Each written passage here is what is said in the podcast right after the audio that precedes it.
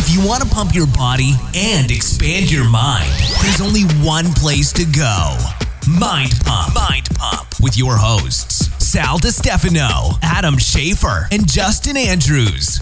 You are listening to Mind Pump, the world's number one ranked fitness, health, and entertainment podcast. Now, in today's episode, we answer fitness and health questions that are asked by listeners and viewers just like you. But the way we open the episode is where we talk about current events, we talk about studies. That's the intro portion. Today's intro portion was 37 minutes long. After that, we got into the fitness question. So let me give you a breakdown of today's episode. We open up by talking about two new Guinness Book uh, records that were set recently. Oh yeah, Weird ones, uh, but interesting. you got to check it out for yourself. Then I talk about how my daughter experienced a little bit of bullying online and trying to stay grounded. What I'm trying to do right now, stay grounded. It's tough. Then I talked about a podcast that I listened to recently uh, by Arthur Brooks. Great podcast. He talks about politics and happiness and why the more involved you are in politics, the less ha- the less happy you will be.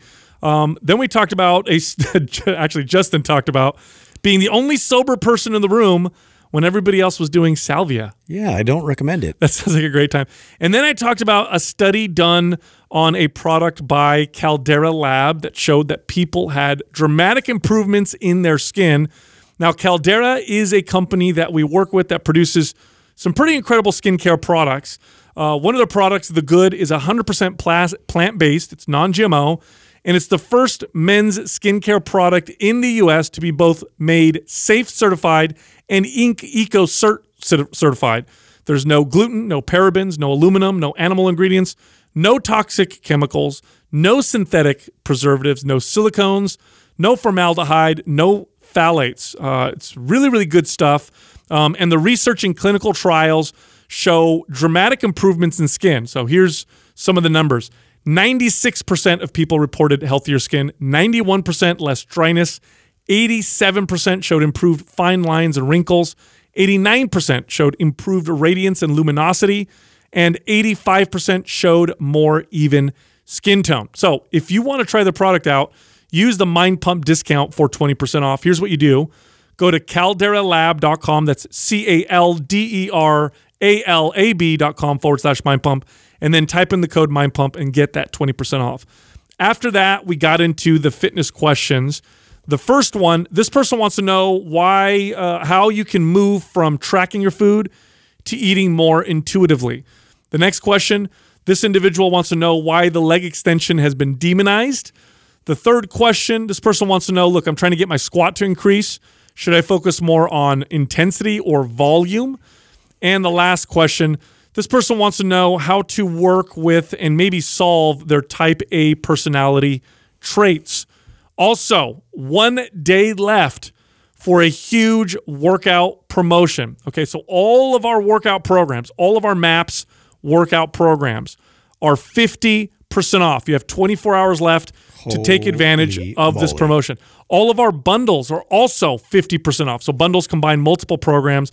Already discount them so you can throw an additional 50% off. Okay, so huge sale. Wow. Here's what you do go to mapsfitnessproducts.com, find the program or bundle that works for your goals and your body, and then use the code October 50. That's the word October, the numbers 50, no space, and you will get 50% off. Again, you have 24 hours to take advantage of this promotion. Doug, can you pull up one of the first links there that I sent you? I want you guys to see. What do you got? Well, What do you got for us? Well, you know how like uh, we're, you know people are just we're just competitive, right? A little I bit. can't I can't personally say I'm more competitive. I can't say that I'm the best at anything in the world, right? Can you guys say that at all? No. right. Uh, no. No, right. He had a- the guy over here to think Uh, about it for a a second. Yeah, he's, he's like, like, well, let me think I'm about kind it. of the best I'm- at. Ah, uh, nah. I'm pretty good at a lot of There's probably somebody else. I'm pretty good at a lot of things. Let me think here real quick. I'm also the best at being humble. He's like I'm pretty I'm pretty good at sex, but we don't want to. yeah, yeah, we don't want to go there. I don't want to. I don't want to show the videos. measure that. Yeah, No, I want so- you guys to get uh, comfortable. So there's a couple new Guinness Book of World Records uh, that were sent. There it is. There's one. of oh, see, Okay, so Right this, on point. So this guy, this guy right here, is a Guinness Book of World Record holder. oh my god, I'm already excited. Look at this guy. He uh, he Mo- the most modifica- body modifications. the most body modifications He looks like a demon. in the ever, right? 516 body modifications. Yeah, so he's now got include some of them. What are what are they? I see. uh, well tattoos, piercings, some horns. subdermal implants. The subdermal implants are really interesting. Uh, the he has uh, the world record for the most piercings when they were officially counted at 453, 158 piercings around his lips alone. I bet his parents are so Yeah, proud. look at look at. What's in his t- what's going on with his tongue? I don't know, dude. Did he split it? What's wrong with his eyes? Are you, are you guys not seeing this? Yeah, I think so. What he did is he tattooed his eyes or whatever. Where they inject ink, so they're completely black. He's got Oh the God. subdermal horns, uh, the ears. He looks like a conservative, Yeah. Who's he voting for? right? Yeah, we have That's no my idea. guess. Isn't that crazy? Right there. Oh man. Why? Yeah. Oh. Oh yeah. the Oh, that's little scary. That's scary Tongue stuff. roll. So there's that, and then there's the other one. Doug. So what I, I I don't know. I'm more interested in the person that's attracted to that. oh, I don't know if anybody. Do you get a partner after Well- that, or well, is I I don't know. know. Is he, he's got to be flying solo. Well, I mean, he's- you know, he's the best in the world at that. That's true. Could be attractive to Oh, somebody. that- now I mean, this one he's got this one that gives on me the willies, bro. So this next This one, one gives me the This is willies. Ugh. another Guinness Book of World Record. This guy oh, was able to cover himself with 140 pounds of bees wow. for the Guinness Book of World. now I'll pass, dude. How many bees is 140 A pounds? lot, a lot. That's a like. And they just dump it on them. They're not even like gentle about it. They're just. well, imagine. Okay, so think about it this way. First of all, think of us standing with a 140 pound suit. Yeah. Like that would be hard to do anyway. But now it's bees crawling around Look, and stuff. look how miserable his face is right there. yeah, dude. They're just stinging the shit out of him right now. Look at that. Now I know you, Adam. You have a thing with bees, right? I do. No, it's I'm like traumatized. Is that all? That's all from that time that you. Yeah, that's it. It's all it took. One bee to come down, or what I thought was What crawling. happened? Remember when I when I told you that when I was in uh, high school, I did uh over the summer. Like I said, I was one of those kids, right? And I, I, don't, I think you guys, I think we've talked about this before. I any anything for some side money. Like I would I would take any job, any side. Thing. So is that when you else- started hooking? Yeah. n- stop, dude. Little side businesses. Anything. Yeah. There's no out in the country where I live. There was no money in that, or maybe I'd consider it. Right. So. Hooking. Yeah. Hooking. So one of my uh, the girls that I went to school with, her mom, uh, they had like this little bee business, and she's like, "Would you know? Would you like to make?" And it was good money. I, I can't remember. For me, it was like that time. It was like twenty dollars an hour, which was like Oh, that's a lot. yeah, that was like five x the minimum wage. So I was Yeah, like, it was like oh my god. A, So, but you go in the middle of the night, right when they're sleeping, and it was the we were moving, uh, you know, bee crates or whatever you call them, and that's when I had to get the whole suit on and everything. And I told you guys that it was like it was I could feel them crawling and running, you know, under the under the suit. And oh I, I got so hot and sweaty that I felt the sweat running down my back, and then I felt it run down my crack, and that was enough. that was that was enough. I went like sprinting away, ripped everything off. I had to call it, dude. I was like, I can't do this. I can't just be working while these things are crawling all over you, and then you're sweating inside the suit, and you can't tell if you sweat If it's run- sweat or bee. yeah, a sweat or bee running down your your body, and it's just oh, too Oh, man. freaky feeling for me. And then you also, it's tried to, inevitable. vi- they tried get in. violate you on top of it. Well, it's you know? impo- Yeah. like so. At least the suit that I had, and maybe today, like it God, just- if you had, do you have a picture of this? I know. Oh, I wish. Oh man, this is so this is before people carried iPhones around and took pictures of everything Yeah. they did, right? So this is what way before that. In fact, I I don't even think I had. old I think, days. think I had a beeper at this time, dude. I didn't know.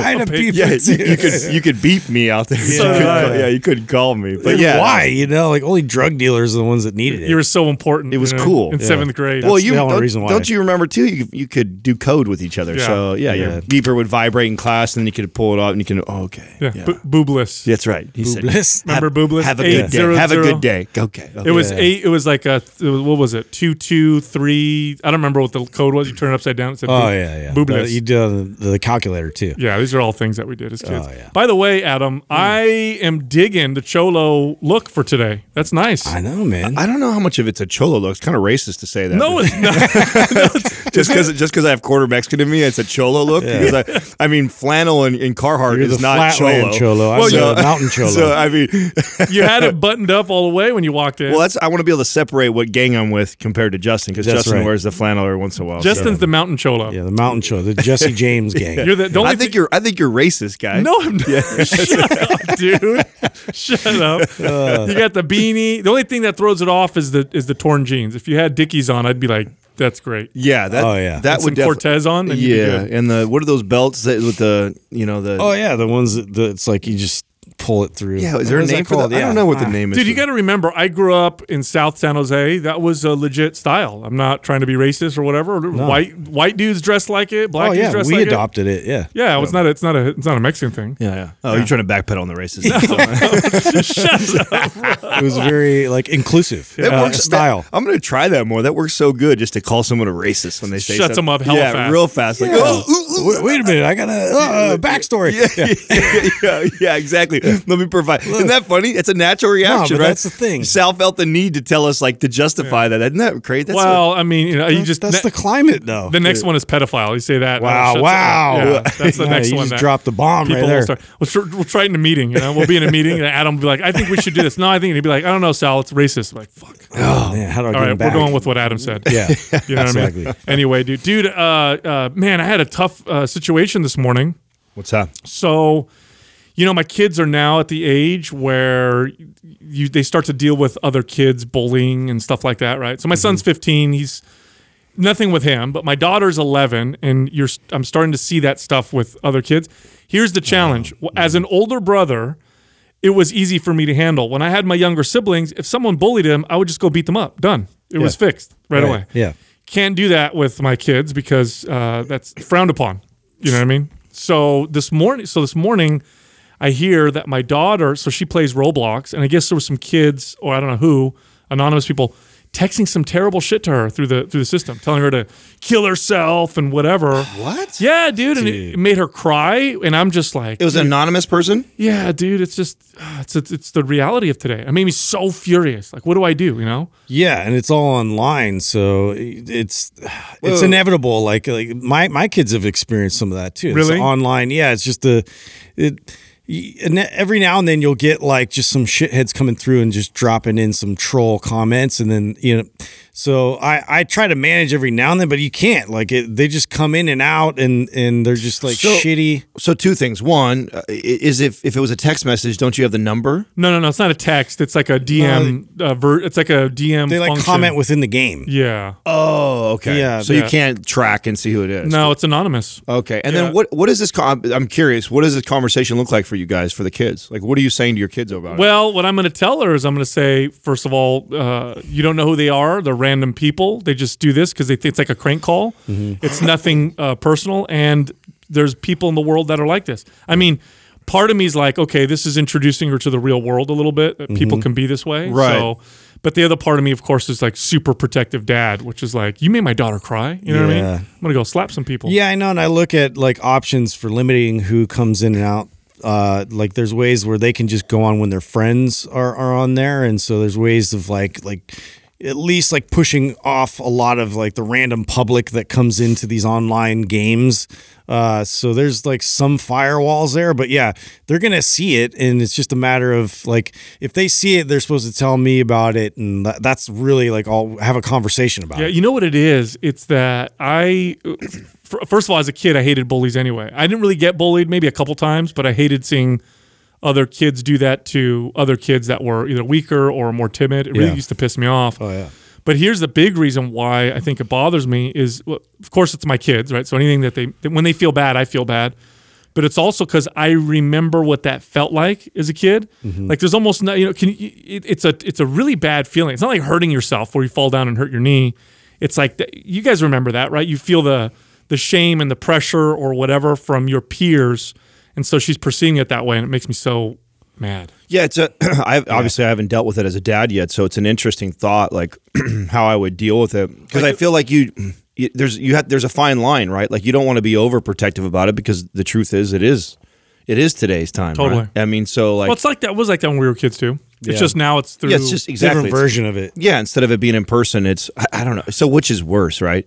Is it worse to be at, at school and then having like a kid actually like literally physically bully you and say something, to you, or is it It's worse? psychological torment now? Right, or is it worse on like Instagram, or like what? What would be worse as a kid? I mean, Well, I, I've heard stories too of people, uh, you know, taking taking an image and and direct messaging like other kids yeah. with like terrible stuff that they're saying and they, they create fights on behalf of a kid that doesn't even know they're doing this uh, to them so they Or- basically set them up Or they'll take a photo, like the mean. it's, thing- it's okay, really evil dude First of all, kids can be really mean. You guys remember what it was like, right? Right, when, right. when they're bully, bullies are just they're just terrible, and it, they can be very very mean as kids. And what they'll do, this is really terrible, is sometimes they'll take a picture of the kid and then they'll Photoshop it and then Right. share it. Yes So like if a kid is, for example, let's say that they're calling them like fat or something, they'll take the picture and make a pig face and then send it out uh, to a bunch of people.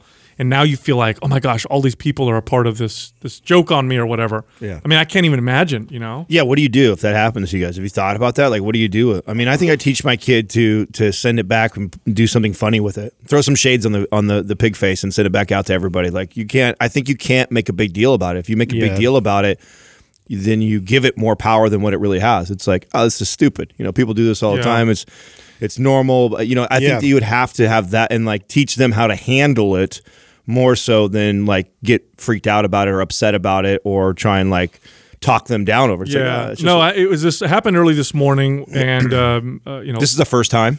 With this, with this particular, she's had like little things with her friends, but something like this where it bothered her to where she was crying, you know. Mm-hmm. And um, you know, my my wife is really really good at, at helping me stay you know grounded because I can get spun really easily when it comes to my kids. It's like Mm-hmm. my weakness, right? So she's like, she says, Sal, she goes, here's the thing, we got to remember not to make them safe, but rather make them strong. And I think that's a very, very Right, right. because uh, this is going to happen. Yeah, smart. This is going to happen. Right, I agree. That's why I think the the conversation is more like how, what to do with it or how to deal with it versus like you know Mm-hmm. who did that or why would they do that and then get like getting all you know freaked out about it. 'cause Yeah. you're only that energy is only going to transfer over to her and then it's only going to make it worse. Yeah, exactly. So, I'm going to go hang out with her today and, and, and go for a drive and have a conversation about it, whatever. And be like, Yeah. yeah, hey, you know, yeah," I'll laugh about it, try and make it Yeah. not a big deal. Hey, it happens, you know. This was on a video game that she plays yeah, online or yeah, whatever. Yeah, Oh. yeah. And I'll be like, you know, this happens to everybody. So this is your first time. You know, it's going to happen again. It's, Yeah, you know, yeah. Don't worry about it. Try to make it kind of like Laugh it Like, off type yeah of deal it's like almost. a part of this now yeah you got to just look for it Exactly. Anyway, along those lines, man, I listened to um, a great podcast this morning. So Arthur Brooks has a podcast called The Art of Happiness, and he did a podcast on uh, politi- politics and happiness, and it was absolutely brilliant. Brilliant pol- podcast. was it just to. him or did he interview someone? No, he has a co-host on there, and I think it's a, a, a graduate student that talks about research and stuff. And he was talking about how so there was a study that showed that, and they controlled for all factors. So they controlled for gender, race, income, like all the factors you could control for.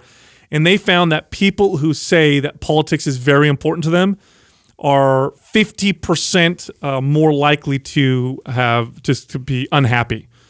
And he says this is something that's grown over time because we're placing so much more value on politics. And there's a new term that uh, I'm going to find the, the, the terminology that um, that they're using these days to describe something that wasn't happening um, in the past. It's called homophily no, yeah, yeah, homophily. homophily That's okay, it. i just pol- saw the, the notes so. Homophily. i don't know man i don't know how to pronounce it political homophily. So this is where, um, and they're finding this on dating sites. When people are dating, they are looking for other people who have similar similar political views. And he says that in the past this wasn't the case. oh wow Yeah, and I thought really, Yeah. I didn't realize that this wasn't the case in the past. And he says in in the podcast, he says, and this is very smart. The reason why it didn't happen in the past is because in the past we didn't attach we atti- we attached political views to your ideas of how things should be done, but we didn't attach it to morality. Hmm. So in other words, you think because someone has the same political views as you that they are moral, they're more moral. And he goes, that's just not true. He goes, I have differing views with lots of people, but I consider them to be very moral. Uh, we just have different ideas of how we should get there. Just because you think, you know, corporate tax rate should be 40% and I think it should be 20%, that doesn't make you immoral or me immoral. Just means we have different ideas. So he said uh, one of the th- best things to do um, right now is to literally completely disconnect. He's like, so once you vote, disconnect. Don't don't look at, don't watch political stuff. Don't listen to it.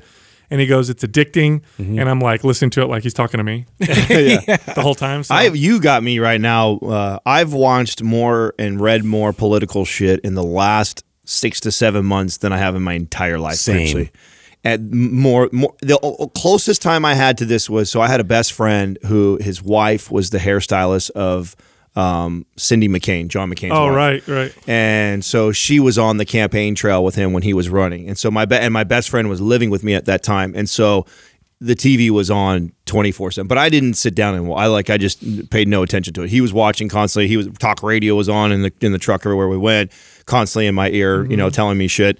And I just kind of like deaf eared him. I'm like, whatever, I don't care. You know, sports for nerds. That's what I've said forever about You, were, you you know, that was there was more brilliance in what you said back then than, than you realize. I think. I mean, have you guys noticed your quality of life decline oh, because Oh, you're yeah. way more into it? oh yeah, no, you get it. You get hasn't it. provided any substance.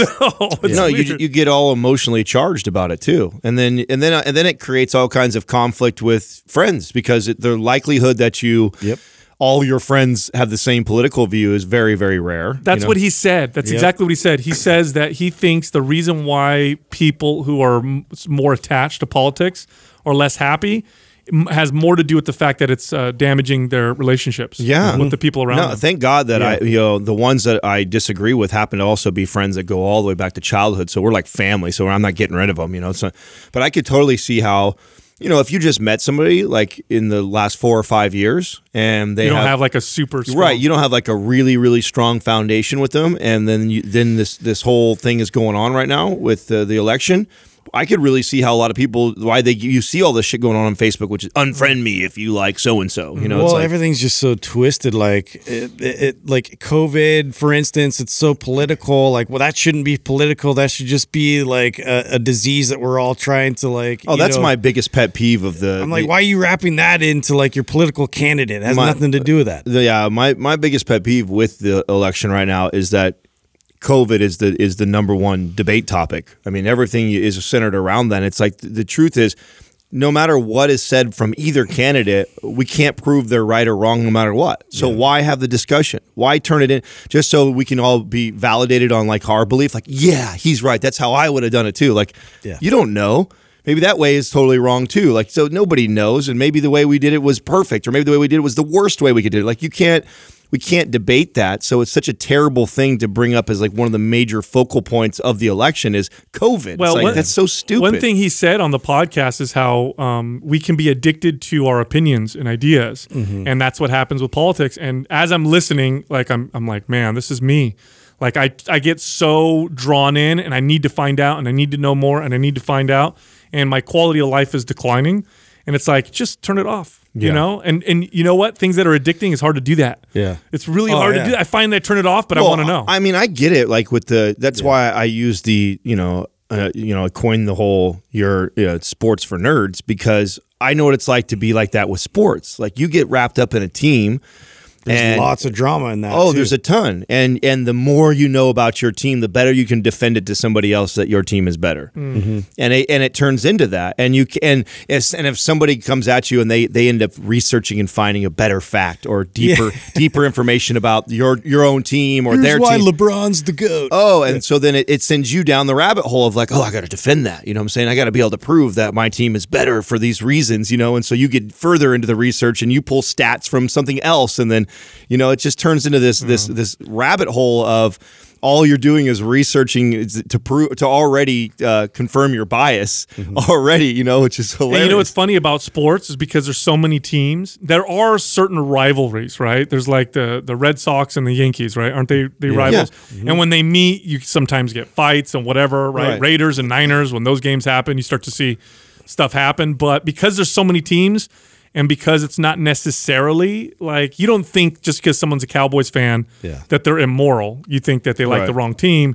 But with politics, we have two parties. So it's like you're either on this side or you're on that side. And then we make it seem like, oh, the other side is evil. Not just that they like a different team. No. So that's what makes it so much more more dangerous. You know? Yeah, it's gotten so intense. It it really does have that like good versus evil, and like mm-hmm. both sides are like like promoting that as as the devil or you know the angels. Like, what side are you Well, that's on? that's the other thing that I can't stand. That I, I, you know, obviously, again, being involved in this for the last six to seven months more than I ever have, is most of what I hear is is you know uh, attacks to the character of each candidate. Mm-hmm. I'm like I'm so over that. Like I, that's that that's and for you to not know that, that that's a fucking strategy, you're an idiot. Like that that is the strategy from the opposing side is to make them look like a bad person. And so then people will be like, "I can't believe you're voting for X. He's so this." And it's like, "What? Mm. That's that shouldn't even be an argument Thankfully, there's other branches of government. that shouldn't you even be know? an Like, argument of your executive. basis. That would be like in like, and that's why I think it's silly because like in sports talk, if you were to argue like something like that, like arguing that your team is better because they're they're they're better people, like no, give me the stats. You know, tell me That's the, so true. Yeah, give me the stat. Like what, your team is better because you, you your guys are nicer and they do more community service. Get the fuck out of here with that conversation. It's like, Like, comparing yeah. two quarterbacks, and you're like, you know, this guy's got this many touchdowns. yeah. and Tom like, Brady- Yeah, but he's a bad guy. Yeah, Tom Brady really he helps out the elderly community. You know what I'm saying? So they're but what? Give me stats, bro. Like that doesn't that's not Talking a about art. on his wife. But that's what it sounds like when I listen to most people argue politics. That's why they have no business arguing. You don't even know the sport very well, and you're sitting here defending a candidate with things like character Yeah. flaws. How Like, now? How get are, out of here? How do you and your friend reconcile? Because I know you and your friend, you and your best friend, one of your best friends is like Yeah. totally different. Yeah, yeah. Do you guys just avoid the conversation? No, we ha- we have a thread that's unfortunately it's become uh, you know a lot of that right. So and there's three of us that are really really tight. We go back to elementary school, and uh, two of us lean one way, one leans the other way, and. The, my buddy who is he's really intelligent. He's a principal. Um, he has his master's degree. He's very he's he has uh, um, uh, his degrees in economics. So he's a very smart guy. So I, I actually enjoy it. Like, and I told him that the other day. He actually got really upset in our thread because sometimes he could probably feel like he's getting picked on because there's two of us and one of him. And my other buddy is like the, you know, he just he he throws out all the the he's easily suckered into like the memes and the character bullshit, Yeah, yeah, yeah. and so he's like throwing jabs. And then my buddy, my other buddy who uh, opposes that, right? He always comes back intelligently and kind of squashes what he's saying, and then I have to come in and kind of save my friend who I agree with, right? It's like, no, no, that's not how you approach this. Let me, and so that's kind of what goes on in this thread, right? And so my my my friend who has very opposing views to me was just like, uh, let's let's stop with the politics in this thread. It's la- it gets lame. Like let- let's talk about our kids and all other stuff Yeah. like that. And uh, I said I agree, but I said, hey, just so you know, I said, dude, I I really enjoy this uh, discussion with you because I respect you as an individual. I know you. I love you. You're like a brother to That's me That's it right there, man. and I and I respect how intelligent you are. So I actually like to hear you tell me I'm wrong and and tell me how you disagree because it does. It helps me either one. I'm always open to changing my mind. I really believe that I go into every conversation and debate like that. And so maybe there's things that he can change my mind, or it's only going to solidify my argument more because I'll have to intelligently defend it when I'm talking to him. What I don't want to do is I don't ever want to get into a debate with somebody who's just an idiot, who's just like again arguing, you know, characteristics and uh, characteristic flaws about a candidate. To me, that's Yeah. Again, it's like Tom Brady likes old people, like so he's a better quarterback. it's just Like, hot air. yeah, that they're- yeah. It's like no, that doesn't give me statistics to support what you're trying to say, and then let's have a, a friendly debate and conversation around it, and and we're okay. But it does. I mean, it, it, it sometimes it goes to where it gets a little heated back and forth, but because we have such a, a- I mean, we don't even consider ourselves friends. I mean, we consider ourselves family. When you go back 25, um, one of them's 25 years, the other one's 30 something years. So when you go back that far with each other, you do. You, I look at them as brothers. I think of them as family more than I think of them as like friends of mine. So it hasn't divided us, but it definitely has created more arguing and tension than Yeah. it, it ever has. For sure. Oh, it's been very polarized in my family, especially and my brother. I told you I, we got into a really intense conversation, but after that, we just really decided like, okay, like I've said my piece, you said your piece, we can agree to disagree, and then we're we're just cool again. And, and the good part about my brother and I is we've always had like disagreements, but uh, you know we're family, so that's obviously an easy thing. It's like we're family, we're gonna get along regardless.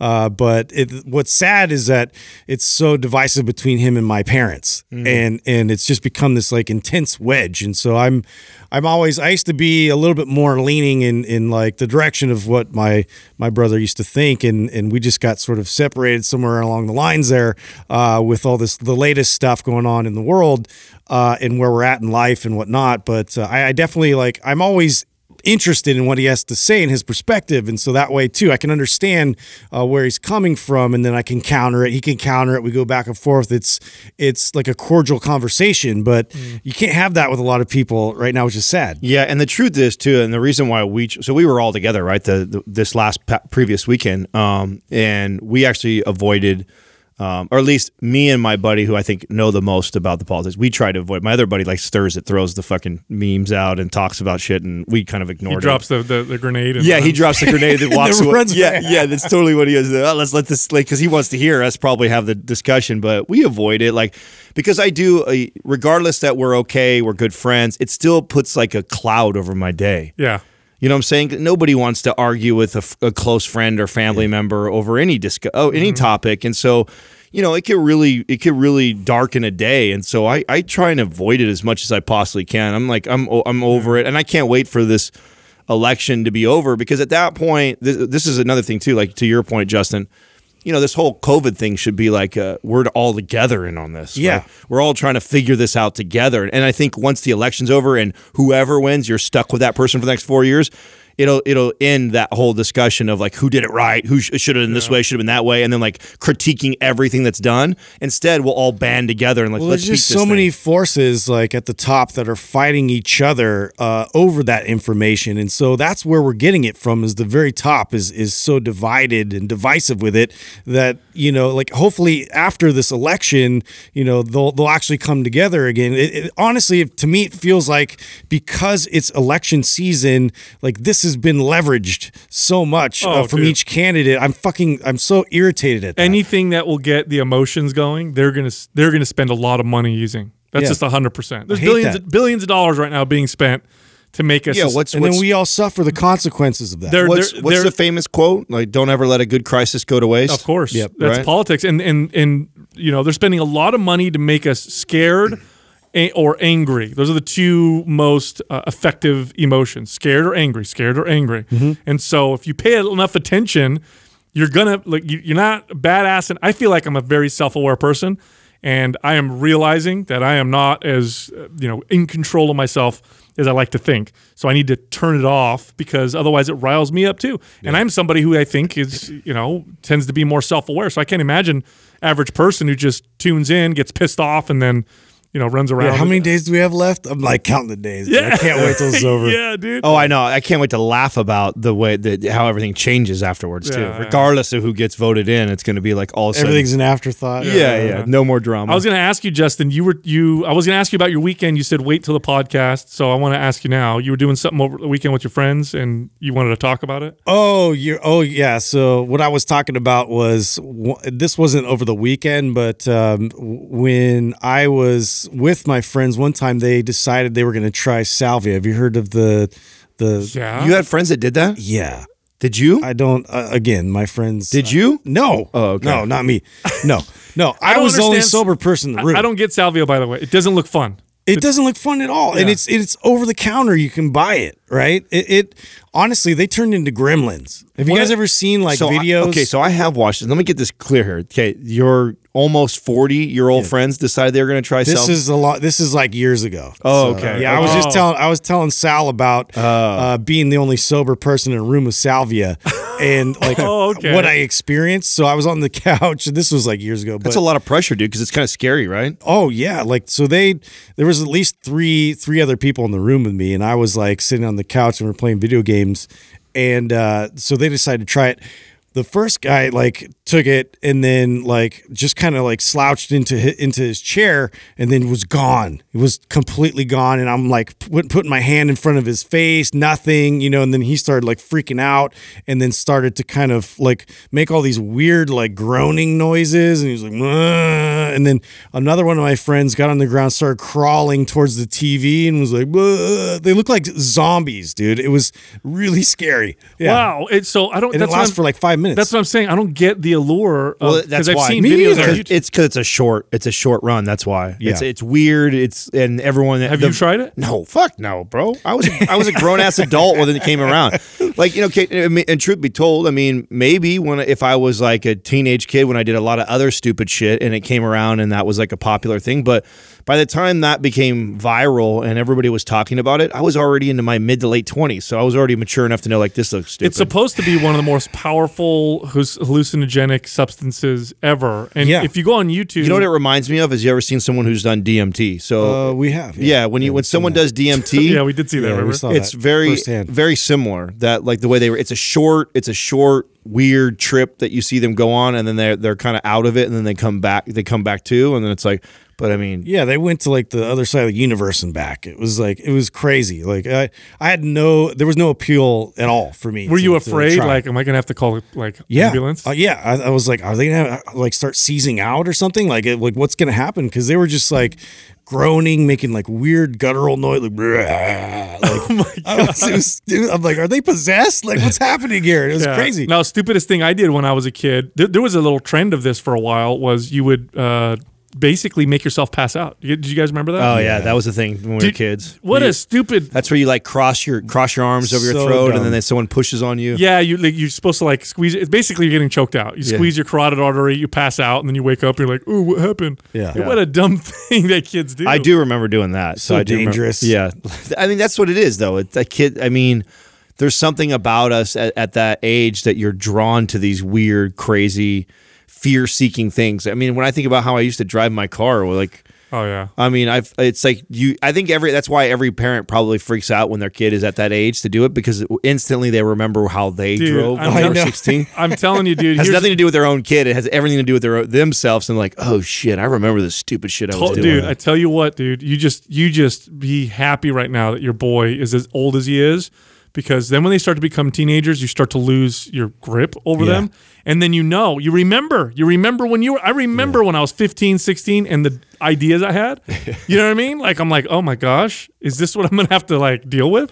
You know what I'm saying? Just- yeah, that's the thing too, and like like bringing up that story. Like I didn't have my kids back then. Like I was like a completely different person, and I still was like, this is a bad idea, you know. And those guys were doing like, what's happening? Dude, I uh, I remember one time my cousins and I. This is when we first got our driver's license. We were doing we were pulling the handbrake and doing turns, Drifting. in neighborhoods. Yeah. You know what I mean? It could have been really bad. Yeah, You know used to go off road all the time in this little crappy like Honda Civic. Yeah, I remember not that long ago with a couple adult friends driving over mediums in, uh, in a suburban. That's different. Do you guys remember that? That's totally different. totally different. jumping curbs. That was a and- rent a car. what the hell are we? It's a rent a car. We had insurance. Yeah, like, Uh, spinning totally, donuts. totally that responsible. was Oh. all because I dared you. That's what it was. Yeah, that's all it was. Oh, hey, Adam, we were all in the same car, so that's Adam, what I, d- happens. I dare to drive over the medium. Okay. yeah. oh my god, that was anyway, fun though. hey, I looked up um, our sponsor Caldera. Did you guys know that they did uh, some studies on some of the ingredients in their products? oh, really? Yeah, so their skincare product. I'm Actually- sold. I've been sold for a minute. I got that's where I got my buddy for his birthday. For his 40th birthday, I got him a bunch of Caldera. No, they- like, here's the, the youth serum. it's it's totally not my buddy thing to do this, and I'm like, just trust me. Like, wait I, a minute. You bought your friend's skin skin I did. I did. I did. He's 40. You know what I'm saying? We're getting older. We get- hey, Hopefully- just so I hope. Hopefully, he doesn't take it. I don't know what you're going to Yeah, talk how, about. How is it with wrinkles? so that it- okay, So I don't, yeah, exactly. I don't know what Sal where Sal's going with That's this. what no. it said. It said it reduced Yes. uh, wrinkles in the wow, study. Mhm. shit. I'm Yeah, and gonna- we're getting old, and we're up. Start We were up. In, we that were up in Tahoe, where you're, you're dry skin and stuff like that. Like you can feel it. Like right away, I told him. I said, "Listen," I said, "Hang here. I know. I know this is not our thing to do like face serum." I said, "Just, just." Go I to mean, the it mirror. used to be, I told him. I said, yeah. "Go in the mirror. Go look at your face right now. Look at your wrinkles. Look at your dry skin. Look at all this and that." And then I, and then I, I said, "Give him." I gave him a couple drops. And I had him rub his face, and then look at. Your, you could see the difference right away. Yeah. Like instantly. I mean, So, so right away you were No like, more crow's feet. he's, yeah, exactly. He's yeah. like, look at my skin. Ooh, No, some of the some of the ingredients in there are a natural anti-inflammatory, of course, moisturizing. So you put all that on your skin, and you're going to have uh, better. But it's got studies. It's got studies to support it. So I think they're a great product. And your friend likes it. Uh, well, we'll see. I just this was literally this weekend, so it was his, his 40th, and I got him some for. it. I mean, I got him other things too, Yeah, but yeah. I mean, I thought that I had to tell him. I said, "Listen, this is a very nice bottle of like face serum, so don't just like use it once and then throw it to the side because I'll take it." Did you rub from it on his face for him? No, I did not rub it on his face for him. Yeah. Yeah, but like you you find yourself paying more attention to these type Yeah. of things that are like going to keep your youth and all that. It's like it's interesting. It's like oh okay, I guess this is where you start recognizing. it. Well, as a as a as a man too, it was very taboo just a decade or two ago. Like you just don't. It wouldn't be a thing where a guy would like use face serum No. or put like. Well, you were getting your toenails done, so you're you're on a different. That's You were why I'm okay with it. That's why you know what I'm saying. Make fun of me. I don't give a shit. You know, it's like I, look good. Yeah, it's exactly. That's why I don't give a shit. It's like I, I, that's where I'm okay using it. You know, that's why Justin still struggles with it over there because he probably needs it the I most. stay ashy. Yeah. That's why when you have your dog here, it, it, your dog's licking his legs. Yeah, it's getting every colla- time. collagen. Yeah, eating all my dead skin. Mm. Oh, gross. Mmm. Delicious.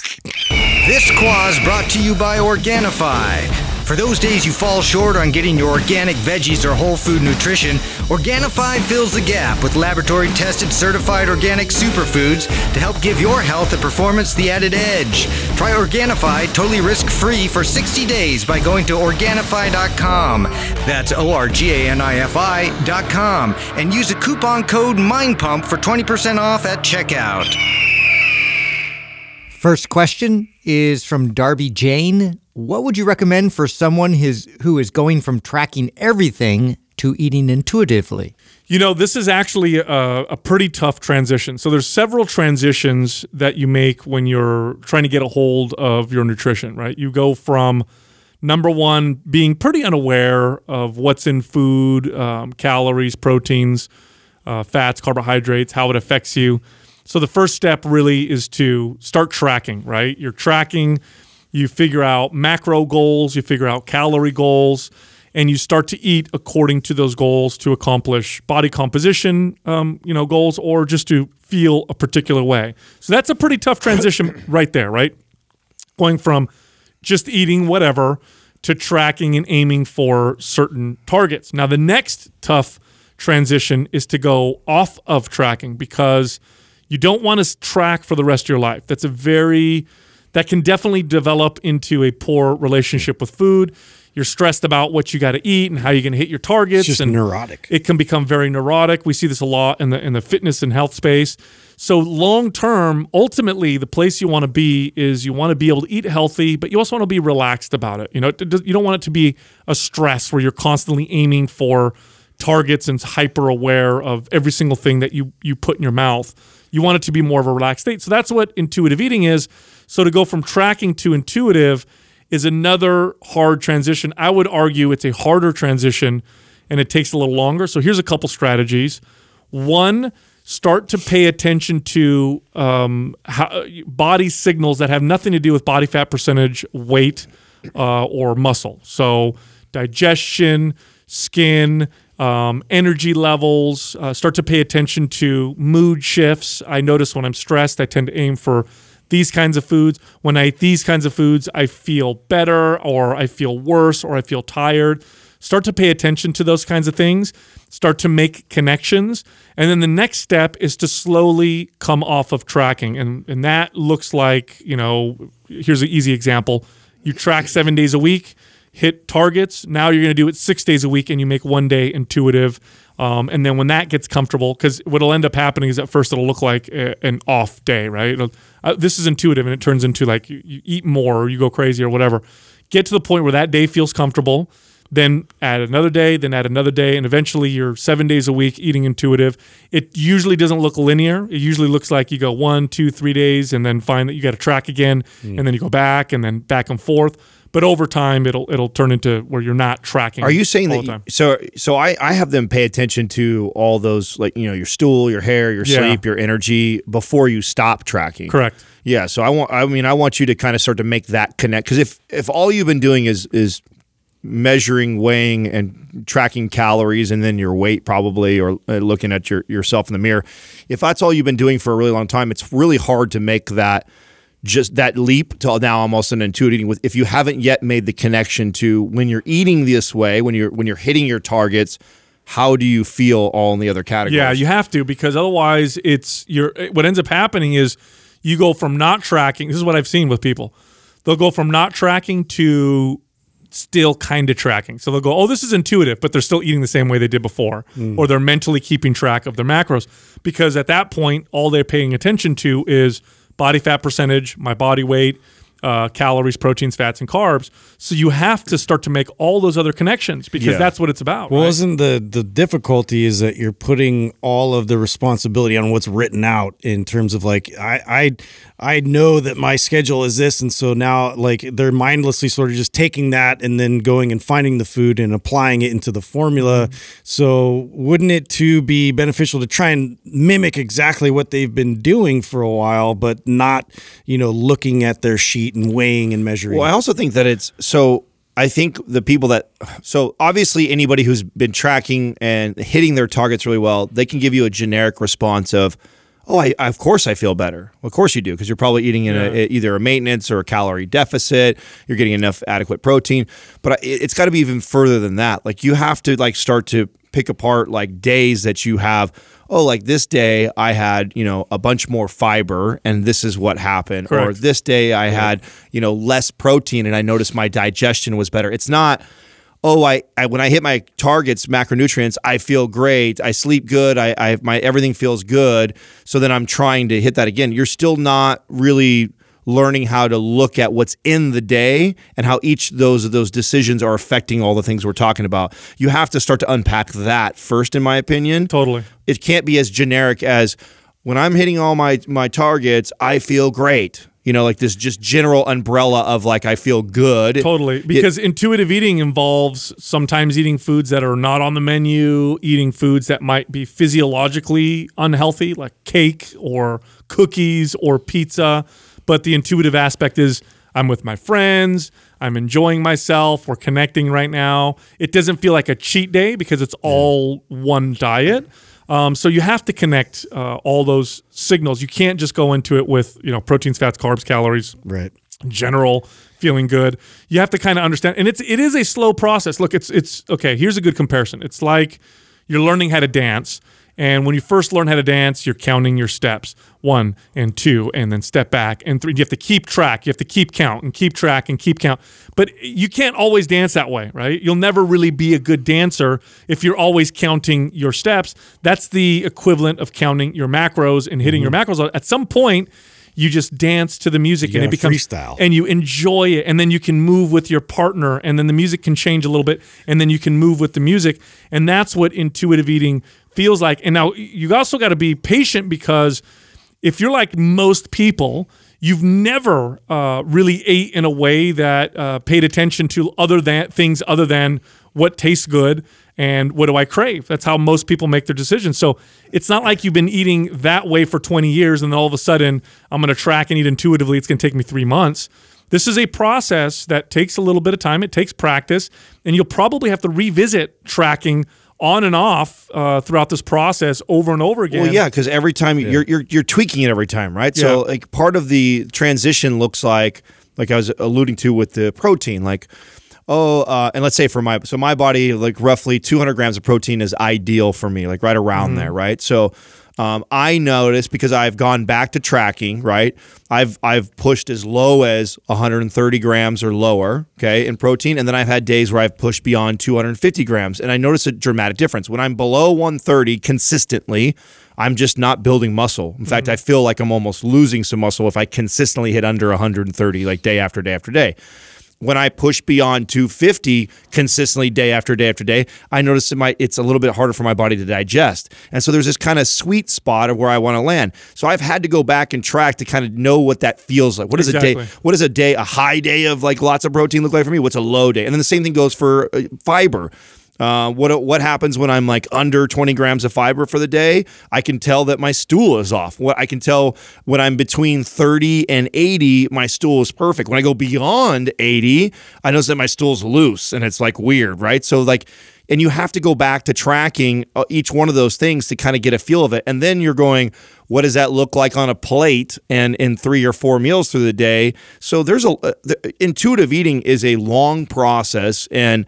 I know we've talked about it. It's the it's the pinnacle. It's the ultimate goal. It's just like programming and training. Yeah, I, mean, don't, I don't even mm-hmm. think it's a goal. I think uh, because you don't get there. It's like saying my goal is to. It's like when people say, yeah, that's a good point because I still go back and track all the time. That's what I mean. It's like saying, "Oh, um, you know, after I get in shape, you know, you'd have clients say this. Well, after I build muscle and get lean, then I then what happens if I stop working out? Well, you just go back to what you keep working out. yeah, where you were before. so really, if if I could define intuitive eating, it's this: it's eating in a way that is healthy, generally healthy in many many different ways, both emotionally, physically, psychologically.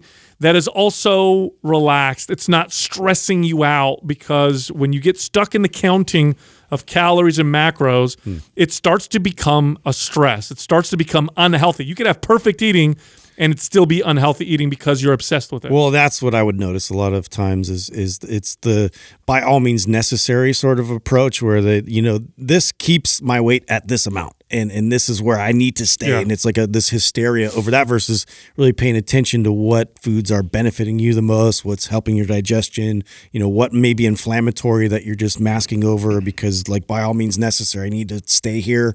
Uh, so just kind of like paying more attention to all those signs. Next question is from Nicholas Costa, 3517.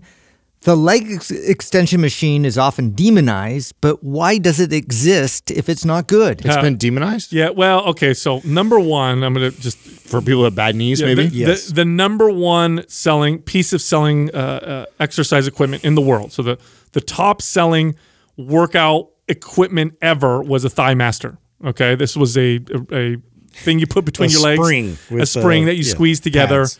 and lots. So that so that's number one. So just because something exists doesn't necessarily mean it's got tons of value. Now the leg extension's got way more value than a Thigh Master. To be fair, um, it's just there's a lot of exercises that are better. And the back half of my career as a personal trainer, I rarely used le- rarely used the leg extension. I used it in the beginning Yeah. because it was a quad isolate. It was the only quad isolating exercise I knew, and I thought, oh, this is something you have to do mm-hmm. or finish your workout with. Towards the back half, I never use a leg extension machine with anybody because it it just doesn't have as much value as lots of other exercise. But that doesn't mean it has no value, right? It's not.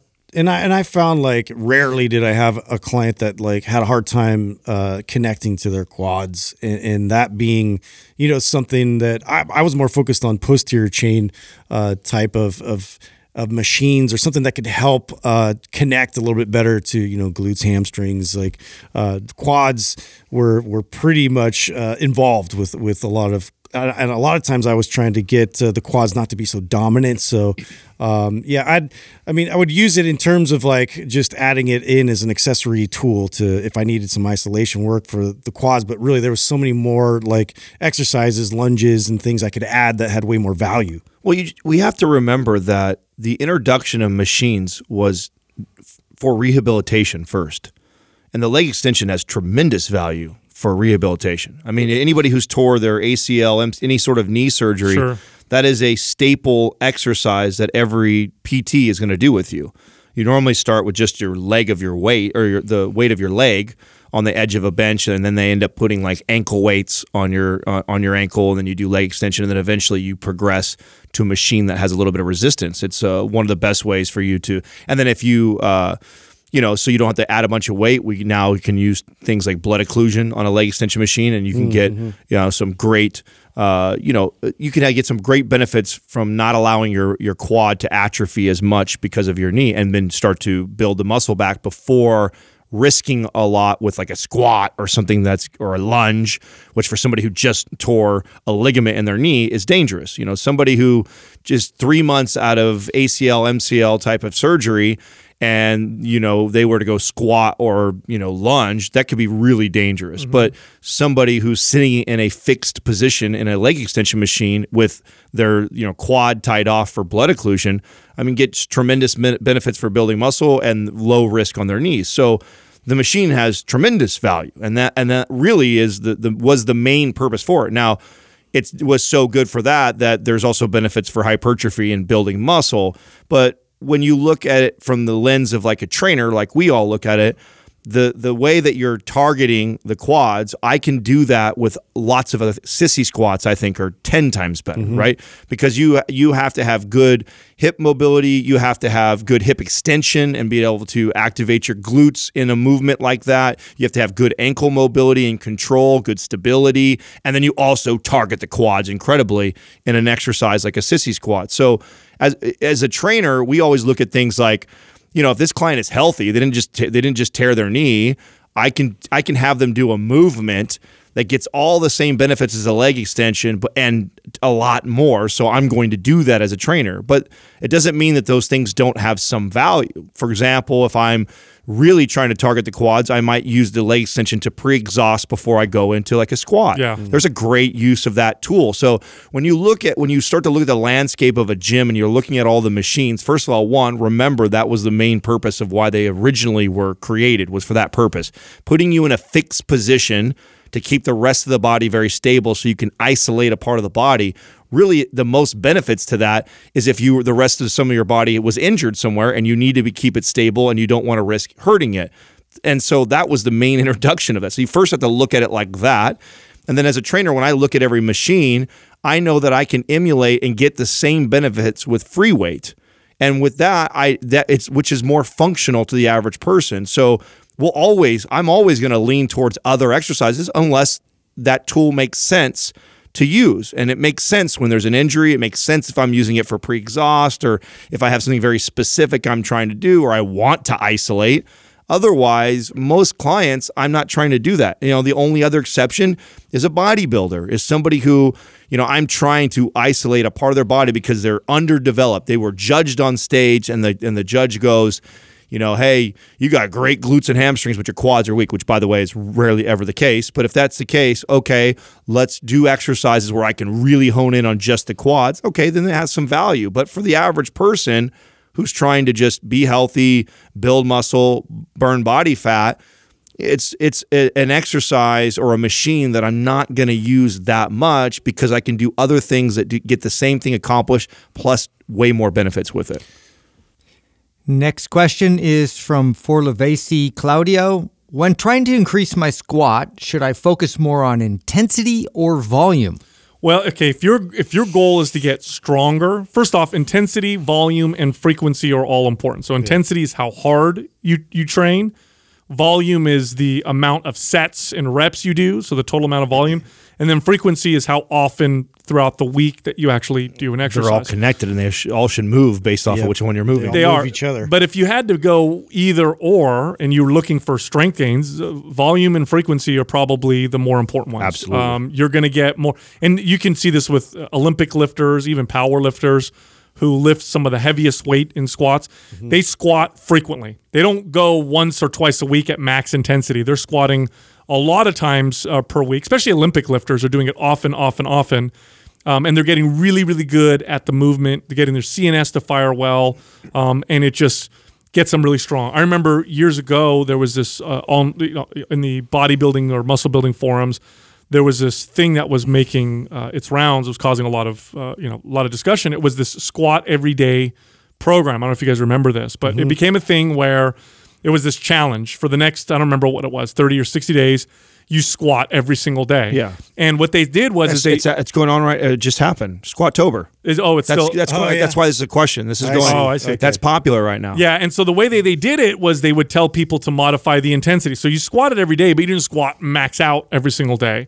And people were coming back and saying things like, I added 30 pounds to my squat. I added 40 pounds to my squat. I've, I've never had a squat go up as high as it did as when I did that. I experienced this. If I want an exercise, single exercise to go through the roof, I just do it often. I modify the intensity. I'm not going to go Well, you just all get time. better at the exercise. That's it. It's just like practice, and every time we try to kind of bring this back to, like, uh, if you're practicing for a sport and you're trying to get better at a skill, you do it very often. And if you can do it often without a lot of intensity, it helps the body to really recognize that movement and get more effective at the recruitment process to that. So now you're stronger in it and you're moving better in it, and the technique gets better with it as well. So there's a lot of factors to that with frequency that's a, a benefit. The intensity is something that you do want to challenge yourself with. So, but it's, I would say that, you know, that's one of those cards you don't want to introduce like as as much as the frequency. It's it's like nitrous for your car. Yeah. So vol- volume and your frequency is like learning how how to steer and how often you drive. So how often you steer and how often you drive is the volume and the intensity is throwing nitrous on it. Until you've practiced and you've driven lots of corners and you've been doing it day after day after day after day, do I then want to apply the nitrous into the into the equation? It just it doesn't make sense and it's uh, it's riskier.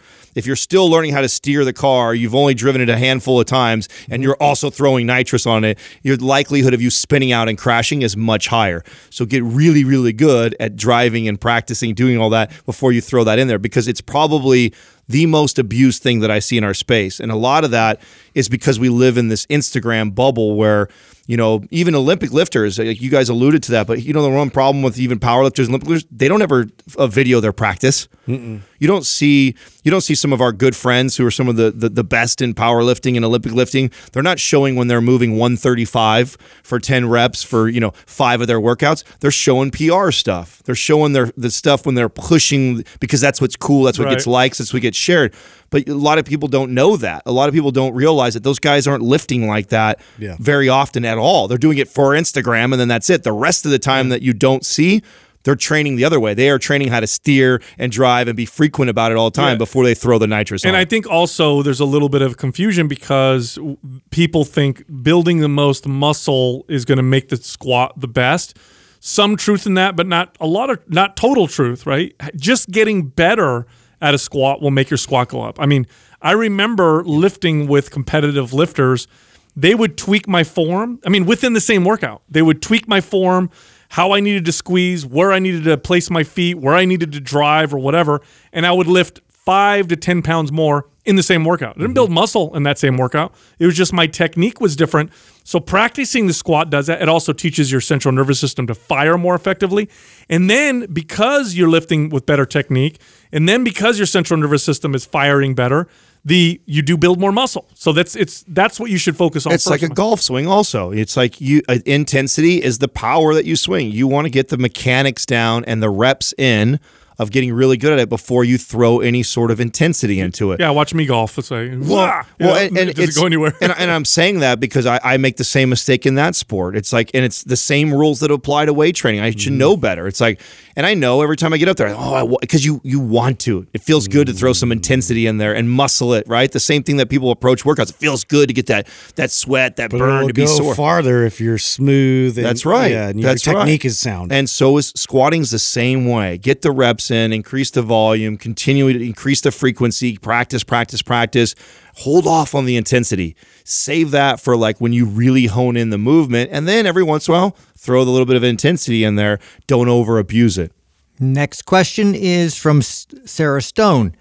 What are some good ways to deal with a type A personality and addictive behavior? I sometimes struggle to find balance in life and easily get caught in the all or nothing mentality, whether it be diet, nutrition, etc. oh yeah, this is this is a like tough all of our clients. Yeah, I know. well, this hits home for me. This Yeah. is me too. Me too. Yeah, I, I. I, I I used to make a joke that that I'm like a light like there's I have two speeds like it's uh, I'm totally interested and obsessed or I don't care at all. Yeah. And um, it's a tough one to to to work with and juggle. I think one strategy is to become obsessed with balance. so it's like you, you it's like you're you're you're focusing this laser focus that you have on the thing that will help you become uh, more balanced. So you're like, okay, I'm going to focus on being balanced. I'm going to focus on doing things that help balance my me out. So if I work out, for example, too hard all the time, and that's my favorite thing to do, I'm going to start to obsess a little bit about yoga, meditation, uh, relaxation, maybe. Just kind of start the ball rolling a little bit um, because this can burn you out. This type A personality can burn you out, can cause a lot of problems. and it's going to take uh, some work because it sounds like you've already developed a, a- maybe a your past winning strategy was to go all or nothing. Well, I, here's the thing: is um, and this one's really close to home for me. It it serves itself for many things. It doesn't for addiction and exercise. Okay, so the all or nothing type A personality served me a lot in like work. You know, I have the ability, and I know it has for you too, Sal and Justin. Like the ability to focus on one thing, put your head down, and grind at it. Mm-hmm. You've probably had a lot of success. That, but when you look at things that your body can become addicted to, and then also exercise, that doesn't work very well there. And you have to understand. It took me a long time to figure this out. So with I'll, I'll address the addiction thing first. So I have the same personality. Um, I then right I became obsessed with always having control of of myself and never allowing something else to have control of me. So whether it be caffeine, marijuana, any drug that you could think of that we allow to ourselves to take, if I find myself needing feeling like I need it or wanting it every single day for weeks on weeks, I now like, okay, this thing has control of me. I don't have control of it. And so then I become competitive with myself to be the one in control. Uh, and so, and you get better and better at that. Sometimes you're gonna you're gonna go overboard. You're gonna allow yourself to do something, drinking caffeine or whatever the thing may be, and get addicted to it. And so you'll have to backpedal off of it, and it'll be this kind of ebb and flow thing for a while. So that's the addictive the addictive behavior thing. And then the the weightlifting thing. I used to be like this, where I was either on or off. If I was on, I was I was measuring my food. I was dialed eating. I was training five to seven days a week, and like felt great. And then when I was off, I had this attitude of like. Well, why should I train if my diet was whack today? Like, it, I'm, not worth it. It's not worth it, right? And that's not true. Uh, it's totally different for me now. Like, if I, I, I'm far better off at least getting two or three days in training, even if I haven't really dialed my diet in. I mean, when you're talking about overall health and then also the benefits of training, training has so many other benefits other than just your weight gain and weight loss. Exercise is so good for the brain, it's so good for your energy level, so good for your sleep, it's so good for my relationships with people, like my productivity at work. Like, so it's not just about what I look like and when I'm dialed in food wise. And, and that's how I used to measure it before. It was all about, you know, what I look like. And I knew that if I wasn't eating correctly and I was training, I really wasn't going to see progress in the way I looked very much. And so then I was like, ah, fuck it, I'm off. But when you actually start to value exercise for all the other benefits of it, you start to look at this like all or nothing attitude totally different. It's like, oh, okay, maybe I didn't have a great week of eating, but I trained three or four times. Therefore, all these other, maybe I didn't make progress in my fat loss or make progress in looking better, but I did have better energy. I did have better sleep. I did have better sex. I had all these other things that weightlifting bleeds into. And so you have to kind of reframe the way you look at exercise. Yeah, I think you just if this is your mentality, you have to put that kind of intensity in barriers, in checks and balances. You have to really plan it out. And that's something you have to assess this constantly. So you have to assess each day like uh, what you've done for recovery what you've done uh, can i get more competitive with trying to challenge myself to get better sleep and what does that look like um, and, and can i accomplish all this work in a, in a smaller window and, and that's something that I've really tried to to challenge myself uh, is to be able to like be more efficient and, and figure this out so that way I can open up more space. So really the the competitiveness for me and that drive was now you know focused more on like how much open space can I create uh, so I can you know put pour back into myself. Yeah. Now, studies uh, show that there is a strategy that you can take that might help with this, and that is to schedule uh, breaks or vacations. Um, so, because type A people tend to things have to be scheduled and measured, and I'm doing this, and I'm doing that. Book yourself a weekend or a week where you know you're going to go on vacation, and you're saying to yourself, "Okay, because I'm on vacation, I know it's going to be okay to not exercise, to be looser with my diet, or to not focus on work. I'm just going to relax or whatever. And they find in studies that this helps build uh, that into your life. So you start off with these scheduled breaks, and then eventually you start to make them more a part of your life. Um, you know, vacations for me were something I discovered r- relatively recently. They did that for me.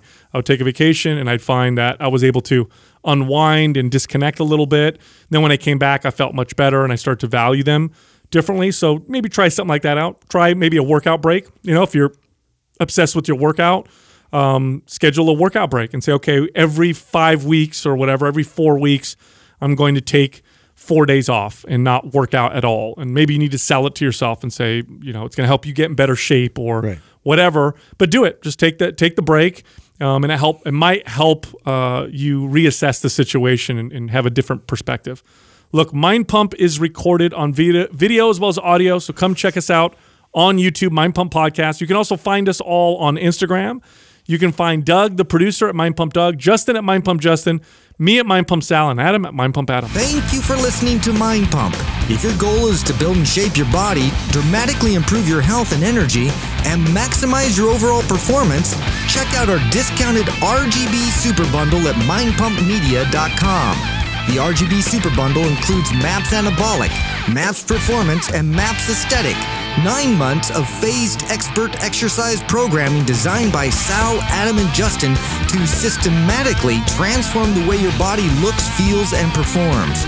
With detailed workout blueprints and over 200 videos, the RGB Super Bundle is like having Sal, Adam, and Justin as your own personal trainers, but at a fraction of the price. The RGB Super Bundle has a full 30 day money back guarantee, and you can get it now plus other valuable free resources at mindpumpmedia.com. If you enjoy this show, please share the love by leaving us a five star rating and review on iTunes and by introducing Mind Pump to your friends and family. We thank you for your support, and until next time, this is Mind Pump.